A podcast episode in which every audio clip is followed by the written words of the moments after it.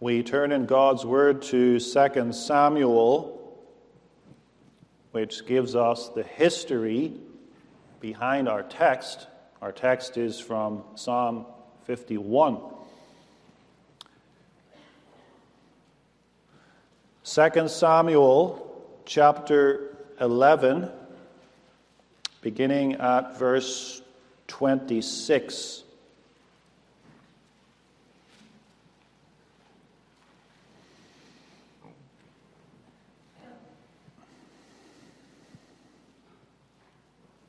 Second Samuel 11, verse 26.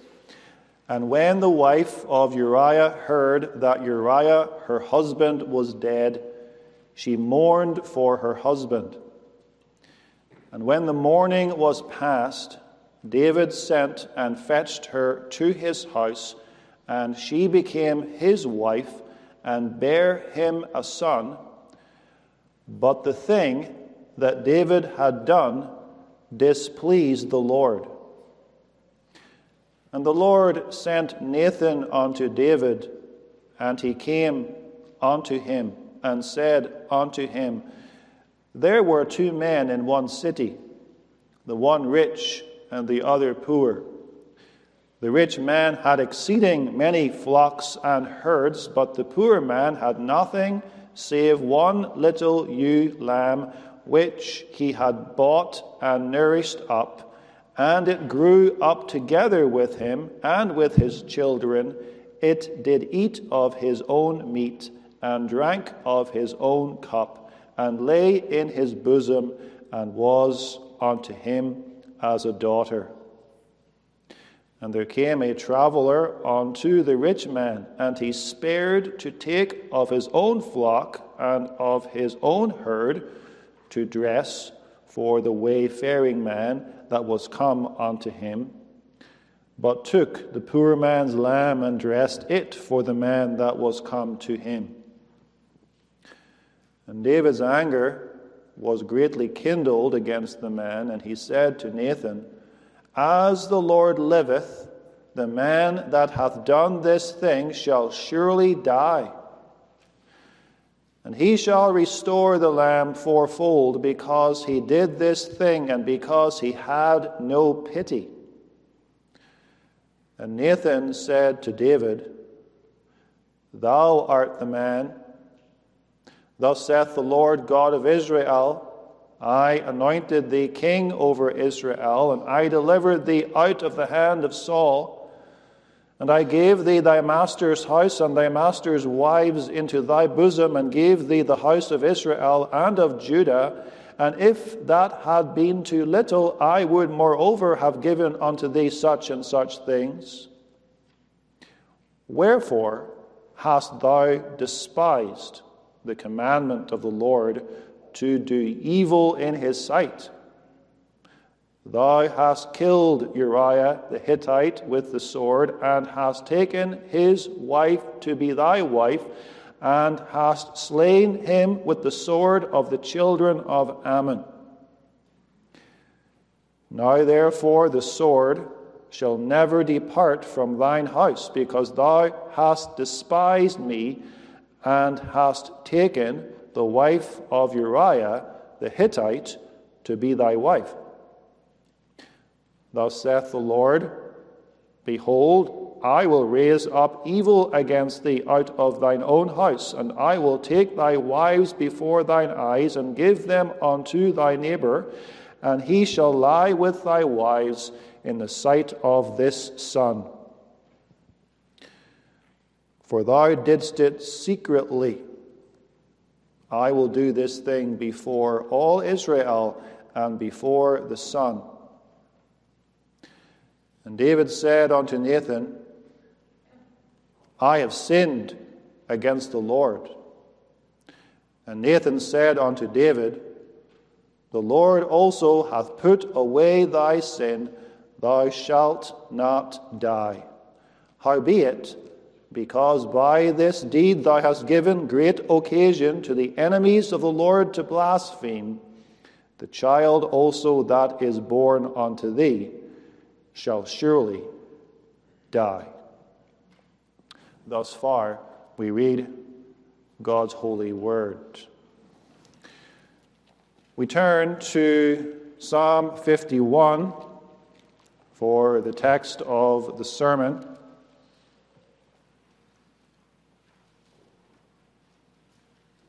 I have just begun a series on this psalm, Psalm 51.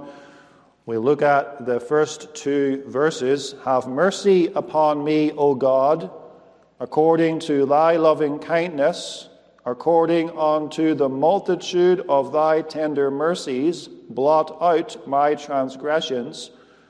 Wash me thoroughly from mine iniquity, and cleanse me from my sin.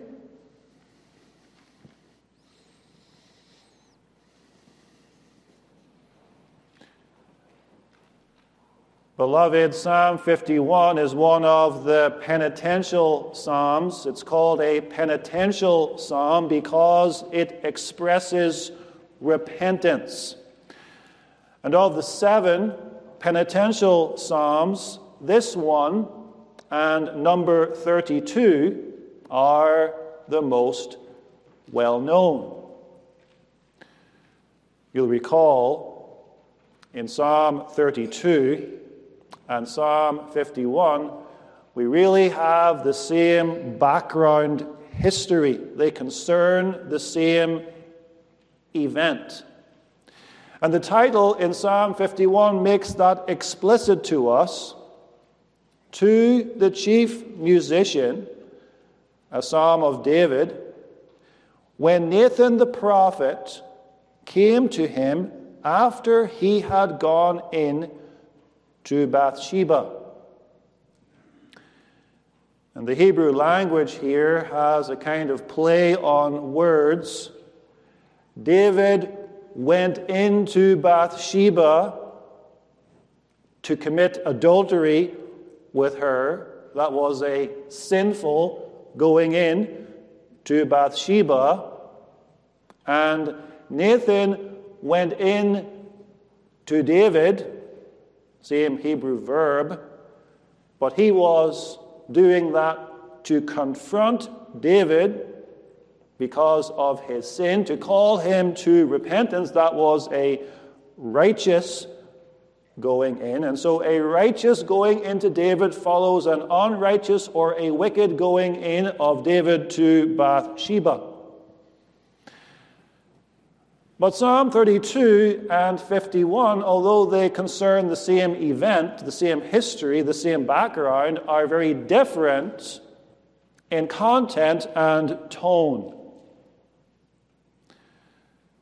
The keynote of Psalm 32 is Blessed is he whose transgression is forgiven. And the keynote of Psalm 51 is Have mercy upon me, O God. Or you might put it this way the keynote of Psalm 32 is Thank you. I thank thee for the blessing of the forgiveness of sins. And the keynote of Psalm 51 is Please, he's asking for the forgiveness of sins.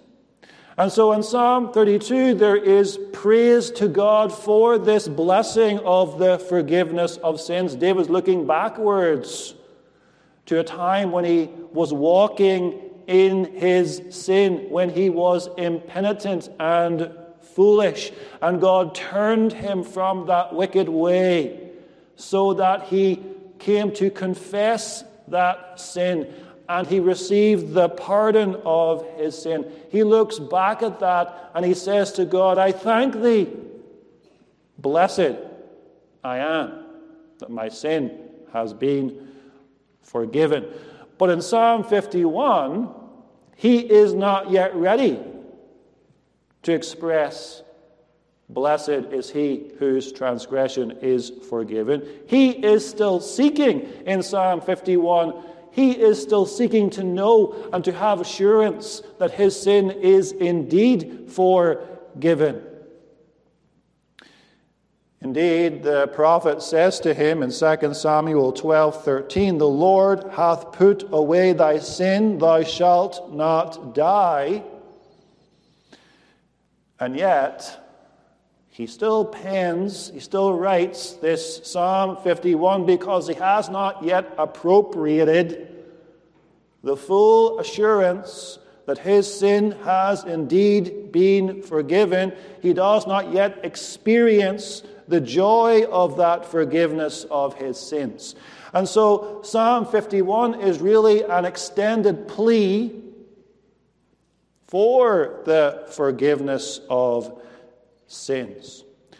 Read through that psalm, a well known psalm, and look at the number of times he uses the first person I, me, my. I counted 27 times. And look through all the entreaties, all the requests. Have mercy, blot out, wash, cleanse, create, renew, cast not away, take not away, restore, uphold, deliver, open, do good. A whole list of requests which he is bringing to God now that he has been awakened to the fact that he has been walking in sin, and now that he is ready to confess his sin and to express sorrow over his sin, he writes Psalm 51. And this teaches us then, beloved, what true repentance looks like, what a true sorrow over sin looks like. Notice then a heartfelt plea for mercy. A heartfelt plea for mercy. Notice first confessing sin, then seeking cleansing, and finally appealing to mercy. In these first two verses of the psalm, beloved, David uses three different words to describe his wicked behavior. And when someone does this, when he multiplies his vocabulary of sin, it is a very good indication that he is not minimizing his sin, but he is confessing sincerely his wrongdoing. And the first word he uses is transgressions. Notice transgressions in the plural, and notice my transgressions. One who is sorry for his sin will admit that they are transgressions. And the idea of transgression here is rebellion. Transgression always means a deliberate and willful act of rebellion. And that means there must be a lawful authority against whom a person rebels, and there must be a clearly defined line which a person crosses. In 2 Samuel 12, Nathan exposes and sets forth the specific transgressions that David has committed. And that's important to know because we're often told that David is a pattern of the penitent sinner. And that's true. He is the pattern of the penitent sinner. But some will say that David simply said, after all of this prophecy that Nathan brings to him, that David simply says in 2 Samuel 12 13, I have sinned against the Lord. And they would say then, that is sufficient. That's all you have to say. I have sinned against the Lord. And such a person might also then refuse to confess specific transgressions.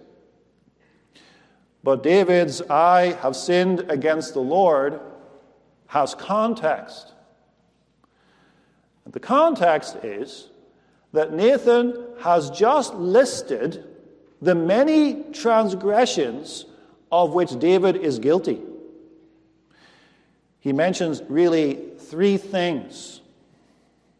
Number one, David has despised God and God's commandments. That's something deliberate to despise God and God's commandments. Verse 9 of 2 Samuel 12 Wherefore hast thou despised the commandment of the Lord to do evil in his sight? And verse 10 Thou hast despised me. I have sinned against the Lord includes that. The second thing that David has done, he has committed murder. Verse 9 Thou hast killed Uriah the Hittite with the sword. And again, verse 9 Thou hast slain him with the sword of the children of Ammon. David's I have sinned against the Lord also includes that. And the third thing that Nathan mentions is adultery. Thou hast taken, verse 9, his wife to be thy wife. And again, thou hast taken the wife of Uriah the Hittite to be thy wife. And so when David says, I have sinned against the Lord, he means, I have sinned against the Lord in the specific ways which Nathan has just mentioned. I have despised God. I have despised God's commandments. I have done evil in his sight. I have taken Uriah's wife to be mine. I have murdered Uriah and shed innocent blood. I have sinned against the Lord. And thus, the word transgression in the plural is appropriate. David has deliberately crossed certain lines. David has deliberately broken certain commandments.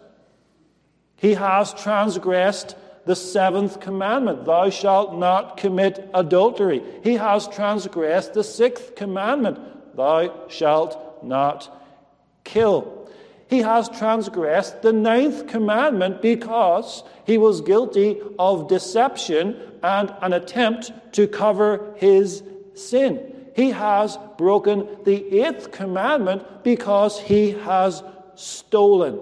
He has broken the first commandment because he has been selfish and put himself in the place of God. He has broken the third commandment because he has given the enemies of the Lord an occasion to blaspheme. He has broken the tenth commandment because he has coveted his neighbor's wife. I have sinned against the Lord. My transgressions, he says. And he's done this despite the fact that the commandments forbid this very behavior. And he knew that too. Think of the commandments, beloved, like stop lights. You're driving, you see a red light, you must stop. The commandments are like these warnings, a light that says you must stop. And David, although he had those warnings, refused to stop. In 2 Samuel 11, verse 3, David asks a question Who is that woman that I see? And the answer comes back to him from his servant Is not this Bathsheba, the daughter of Eliam, the wife of Uriah the Hittite? Two stop signs. The first one said, Thou shalt not covet thy neighbor's wife. And the second one said, Thou shalt not commit adultery. And David, he continued. And then the deed was done. He tried to cover up his sin. He deceived Uriah and tried to cover up his sin. Another stoplight, therefore, telling him, Thou shalt not bear false witness against thy neighbor. But David continued. And when this attempt to cover up his sin was unsuccessful, he thought of a plan to kill Uriah, to get rid of him. Another stop light thou shalt not kill. David continues.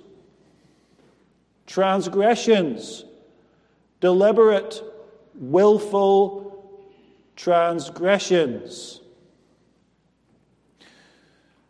Notice too, he says, my transgressions.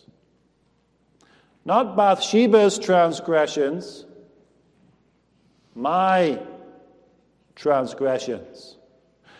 Not my weaknesses or my shortcomings, but my transgressions. Never does a transgression fall into the category of, I meant well. No, you didn't. Or, I didn't really mean to do that. Yes, you did. Or, my heart was in the right place. No, it wasn't. Or, it wasn't really my fault. Yes, it was. Or it was a misunderstanding. No, it wasn't. It was a transgression. When you confess your sin, beloved, and when I confess my sin, we must use that word I transgressed. I saw the red light of God's law and I deliberately kept driving. I knew what God's commandment said and I chose to break it. I deliberately disobeyed God's commandments.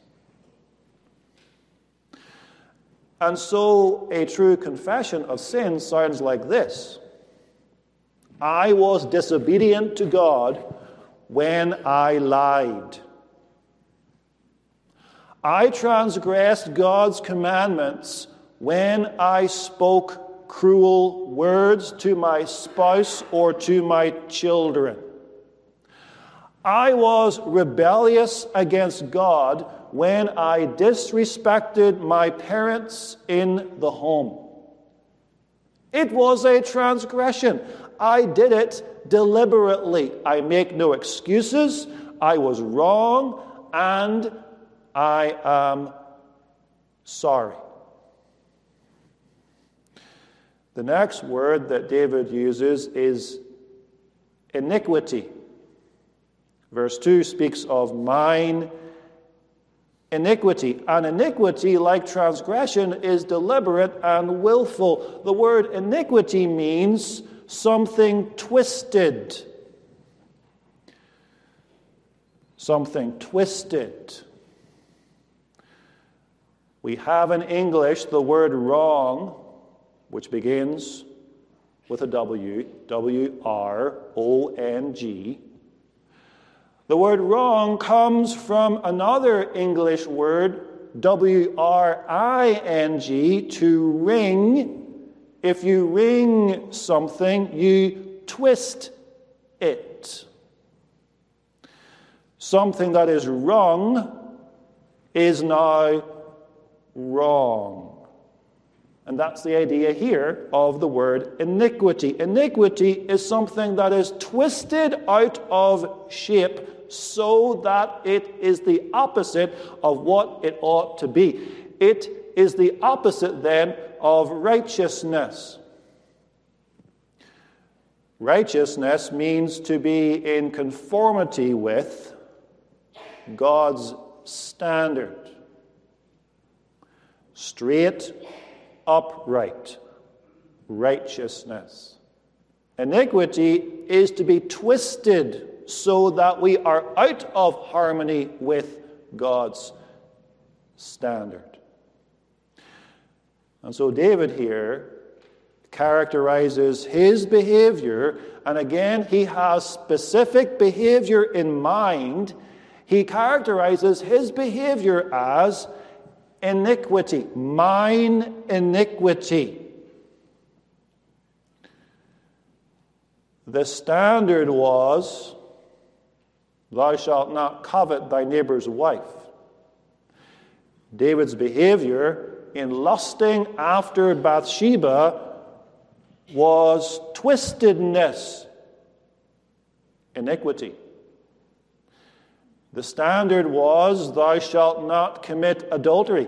David's behavior in taking Bathsheba and lying with him was twistedness, it was iniquity. The standard was, Thou shalt not bear false witness against thy neighbor. And David's behavior in deceiving Uriah and covering up his sin and not confessing his sin was twistedness, it was iniquity. The standard was, Thou shalt not kill. And David's behavior in orchestrating the death of Uriah, his faithful servant, and putting him in the front of the battle to be killed and then delighting in his death was twistedness was iniquity. And again, beloved, when we confess our wrongdoing, we ought to use that word or a word similar to it. We ought to say, I knew the right way. I had the standard of God's law before my eyes. I knew that the right way is to love God and my neighbor, and I am guilty of twistedness and of perversity.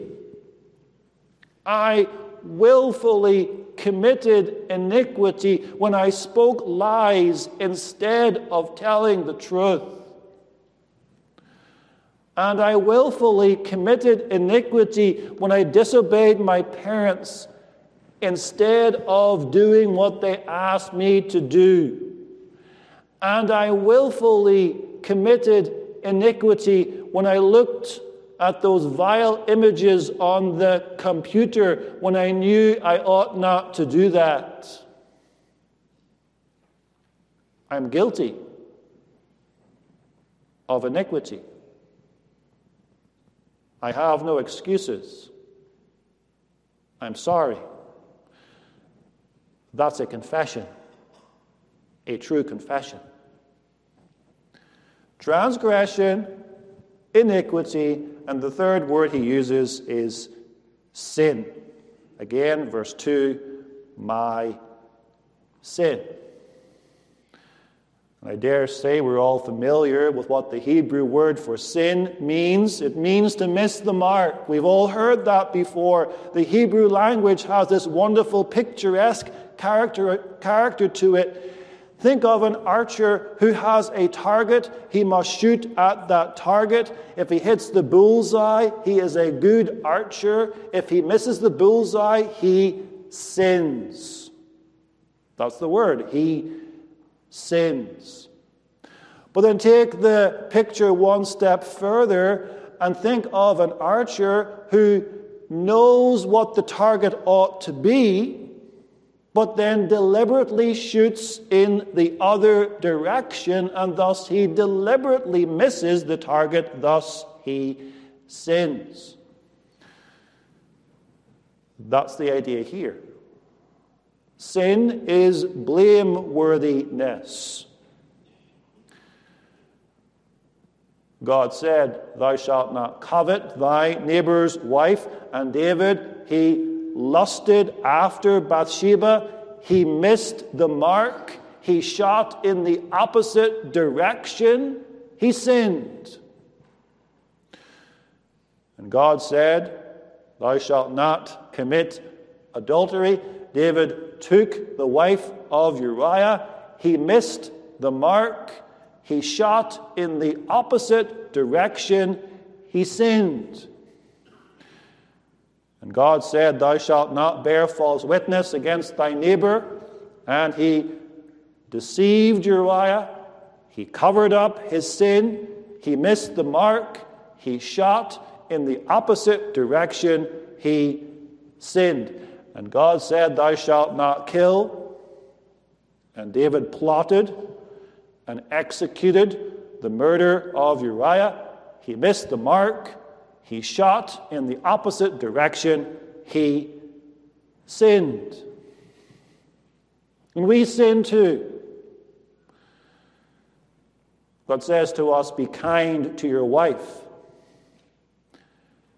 Be kind to your husband. Be kind to your parents. Be kind to your children. Be kind to your siblings. And we speak cruel words words designed to hurt them. Or we fight with our siblings in the home. We won't share with our siblings in the home. We are selfish. We disrespect our parents. What is that? That's sin. We miss the mark. We shoot in the opposite direction. We commit sin. And thus, our calling is to confess our sin and to turn from that sin. But David did not do that for quite a while. Remember, he takes Bathsheba. She becomes pregnant. He tries to cover it up. She bears him a son. And then Nathan comes. That's at least nine months, perhaps longer, perhaps a year, in which David refused to confess his sin. He lived in his sin. He made excuses for his sin. That's what we tend to do. We transgress, we commit iniquity, we sin, and our tendency is to cover our tracks in the hope that others will not know. And when we are found out by our parents or by someone else, our tendency is not immediately to confess and to be sorry, but our tendency is to deny it, to make excuses, or to shift the blame. It's not my fault, we say. He provoked me. She provoked me. I could not help it. There was nothing else that I could have done in the circumstances, we say. Rarely do we say, My transgressions, my iniquity, my sin. And David remembers what he was like before he wrote this Psalm 51. He thinks, as he writes Psalm 32, when I kept silence for nine months to a year, when I kept silence, my bones waxed old through my roaring all the day long, for day and night thy hand was heavy upon me. My moisture is turned into the drought of summer. Canons 5.5 explain this. Canons 5.5, you could put David's name in there. David very highly offended God. He incurred a deadly guilt. He grieved the Holy Spirit. He interrupted the exercise of faith. He very grievously wounded his conscience and lost the sense of God's favor for a time. For nine to 12 months, let's say. And David kept up appearances.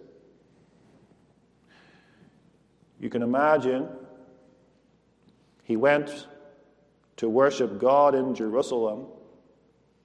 Probably he went through the motions of religious activity. He went to the temple or to the tabernacle of his day and probably offered his sacrifices and praised God went through those motions, but he was hiding his sin. He was covering his sin. He was minimizing and even denying his sin. He was not confessing his sin, and his conscience bothered him. His conscience accused him. And then God sent Nathan the prophet to confront him, and God worked graciously in David's heart to see his sin to recognize his sin and to confess his sin and truly to repent of his sin. And then, and only then, was he ready to write Psalm 51. Have mercy upon me, O God. He asks in this psalm and the opening verses of this psalm, he asks for three things with respect to his transgressions, his iniquity, and his sin. First, he asks that his transgressions might be blotted out. Blot out, he says in verse 1, blot out my transgressions. And here, he views his transgressions as blots or as marks on his record, or as writings recorded against him, or as stains on his clothing. Blot them out. He's imagining that God has a book and if God were to open that book and look at David's name in that book, he would see transgressions and iniquities and sins listed against his name. He would see covetousness and adultery and murder and deceit and despising of God and doing evil in God's sight. And that really troubles him, alarms him. And he says to God, Blot out my transgressions. In Psalm 130, he writes this If thou, Lord, shouldst mark iniquities, O Lord, who shall stand? Do not mark my iniquities, do not mark my transgressions against me, blot them out, he says.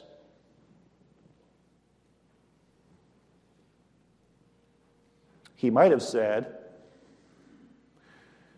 In God's eternal decree of election, I am already forgiven. And therefore, he might have said, I do not need to concern myself about my sin. But he doesn't say that because at this point in time and history, he knows himself to be, he feels himself to be guilty before God. He has incurred a deadly guilt, as the canons put it, and he cries out, Blot out my transgressions. Wipe them away. The word means to wipe, to wipe away, to remove, to obliterate, or even to destroy. God says in Genesis 6, verse 7 I will destroy man whom I have created from the face of the earth. The same Hebrew word is used. Destroy my transgressions. God says in Exodus 17 14, I will utterly put out the remembrance of Amalek from under heaven. Again, the same word is used. Put out my transgressions. Blot out my adultery. Wipe away my murder. Strike out my deceit. Remove my sins as if they had never been. Take them away from thy book. Blot them out. Wipe them away. That's our prayer, too.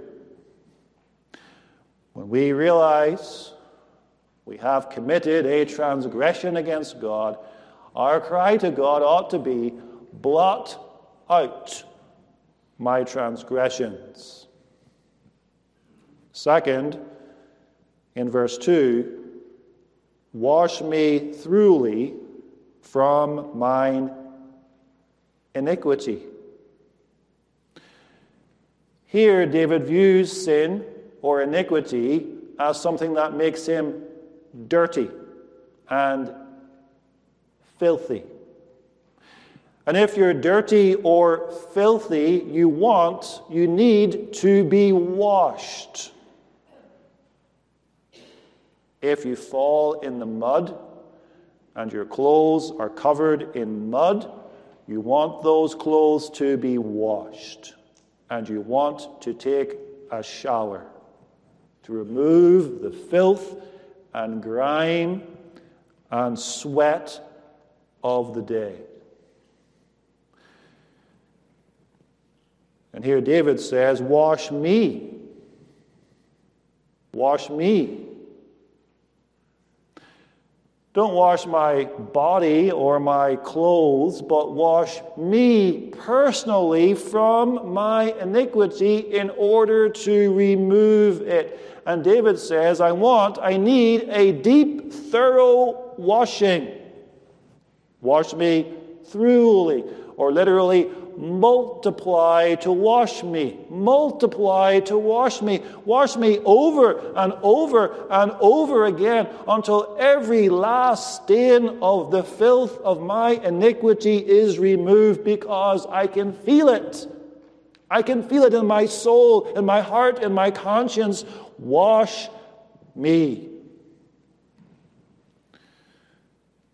He's asking here to speak theologically, although he doesn't distinguish these things theologically in his mind as he writes this. He's asking to be justified and to be sanctified.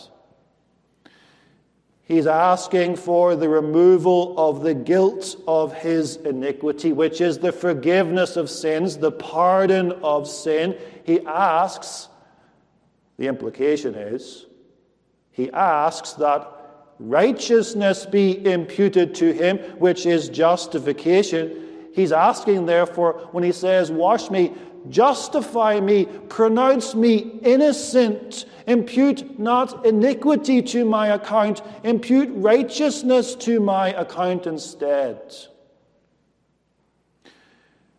And he asks to be sanctified. He asks that he might be made holy. The Catechism, in connection with baptism, in question and answer 70, asks this What is it to be washed with the blood and spirit of Christ? And that's really what David wants. Wash me with the blood and spirit of Christ. And the answer of the Catechism is this it is to receive of God the remission of sins freely for the sake of Christ's blood, which he shed for us by his sacrifice upon the cross. That's justification, you might say.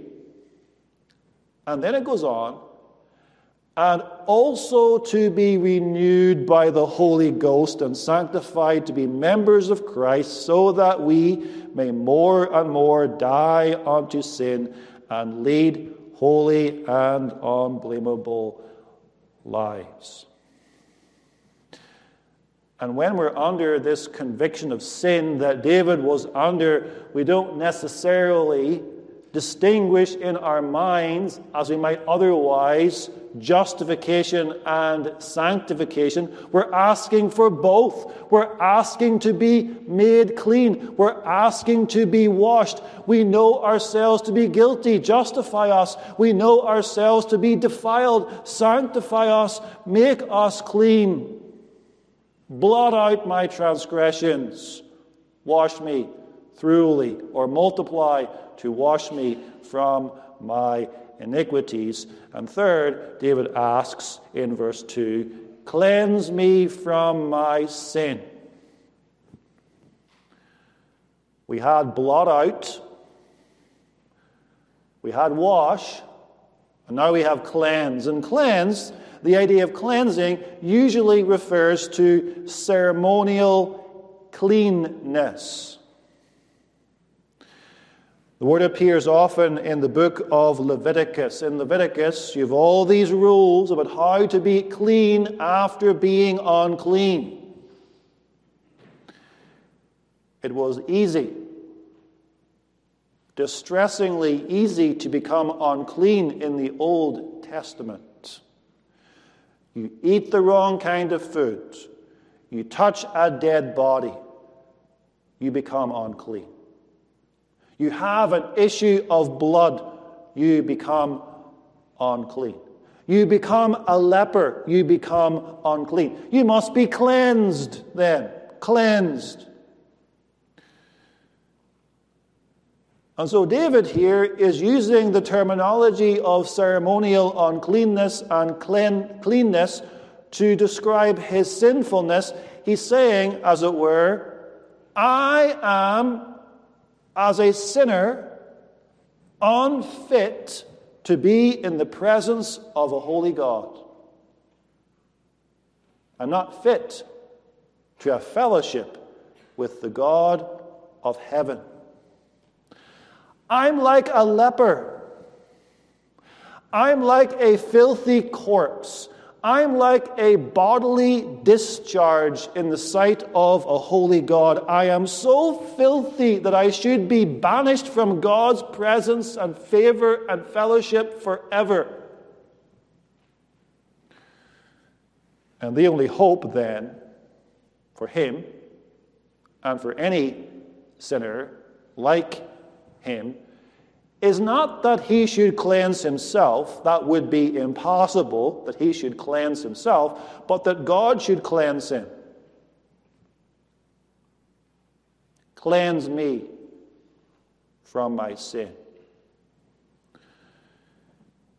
And here you see again the difference between a person who is penitent and a person who is not penitent.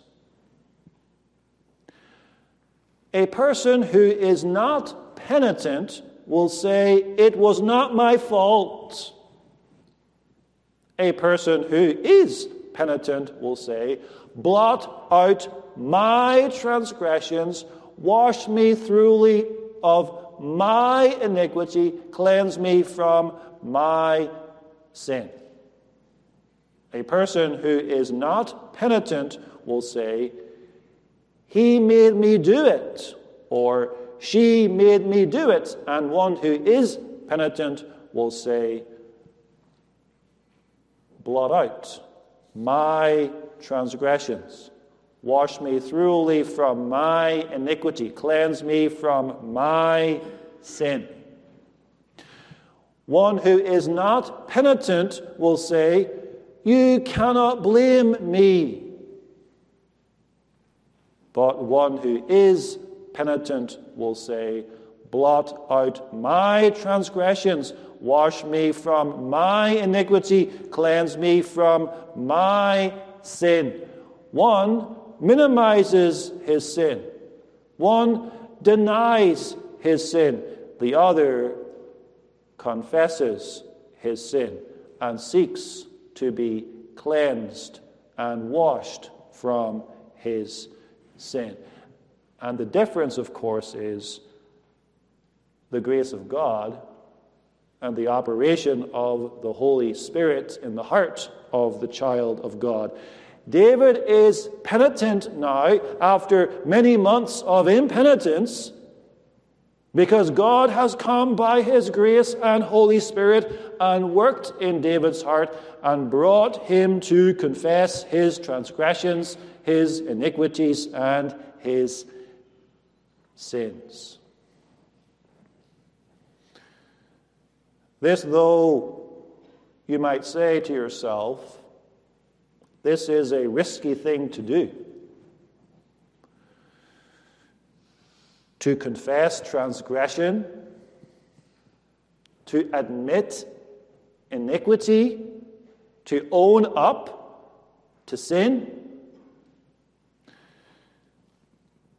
Let's say, a very hypothetical situation, of course, but let's say that you are guilty of criminal homicide, you have murdered someone. And you've kept that hidden for many years. And your conscience bothers you so that after many years you say to yourself, I'm going to go to the police, I'm going to confess my crime of murder, I'm going to show the police where the body is buried. What do you expect the police are going to do? Forgive you? No. They're going to arrest you, they're going to charge you with murder, and the judge will sentence you to a long time in prison for the crime of murder, which would be what you would deserve.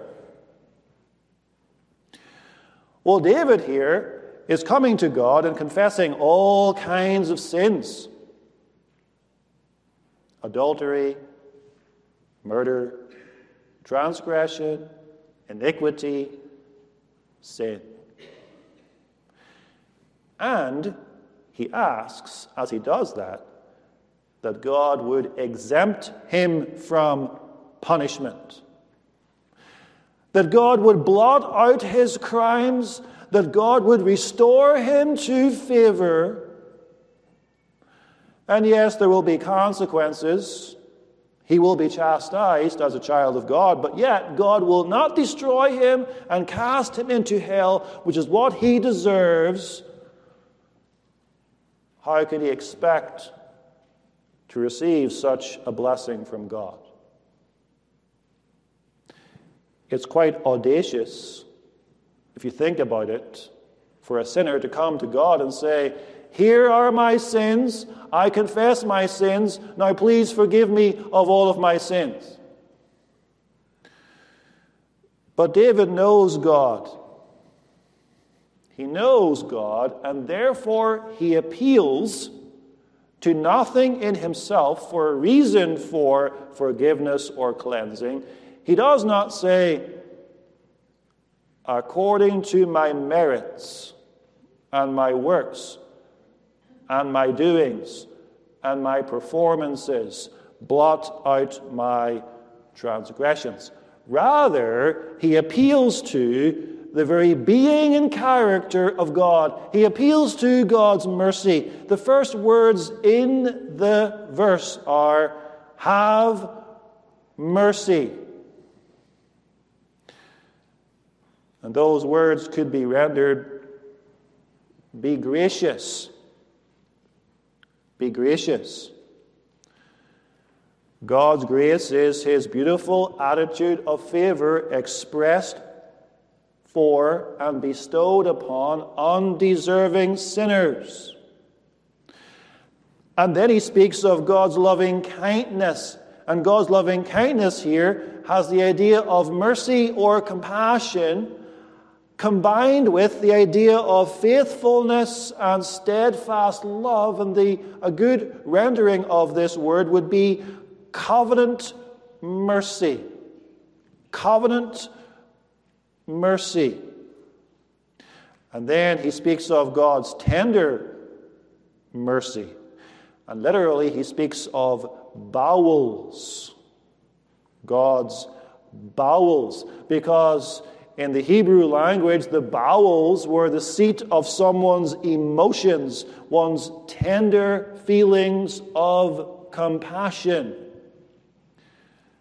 And so David knows God as gracious, as merciful, as full of compassion toward his miserable people.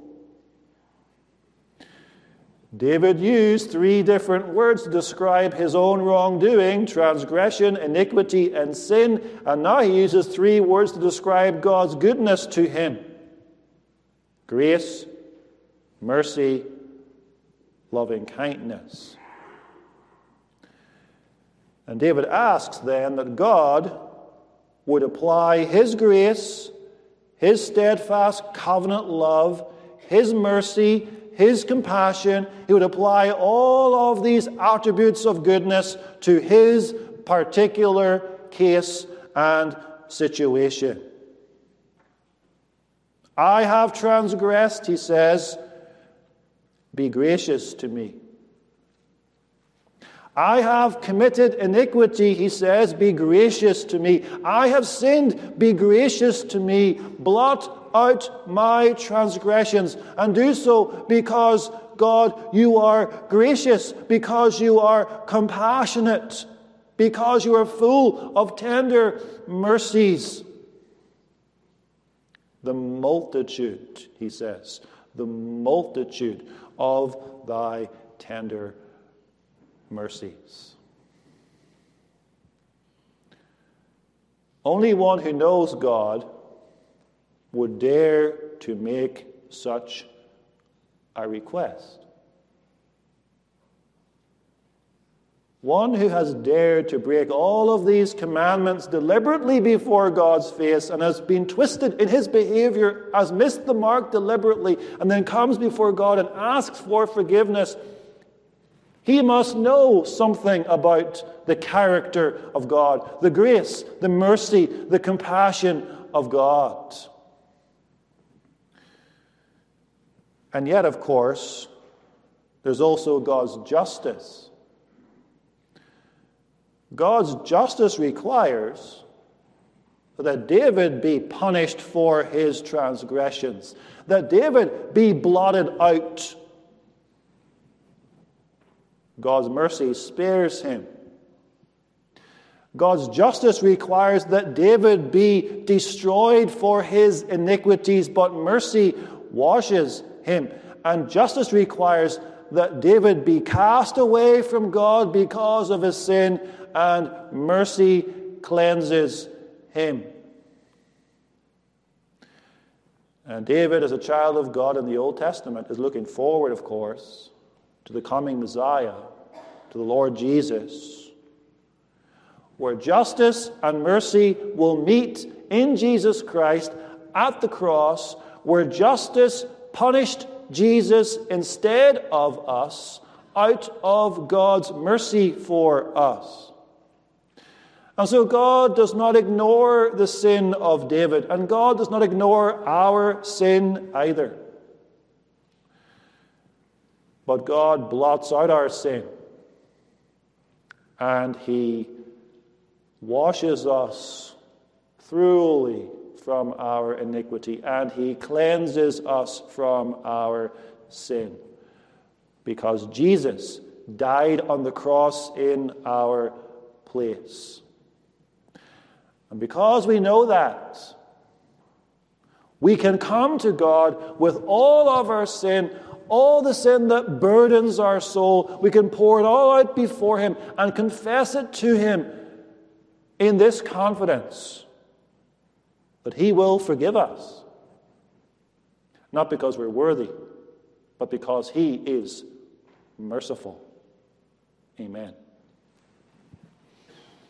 Our Father in heaven, Thou art the fountain, the ever flowing fountain of all good.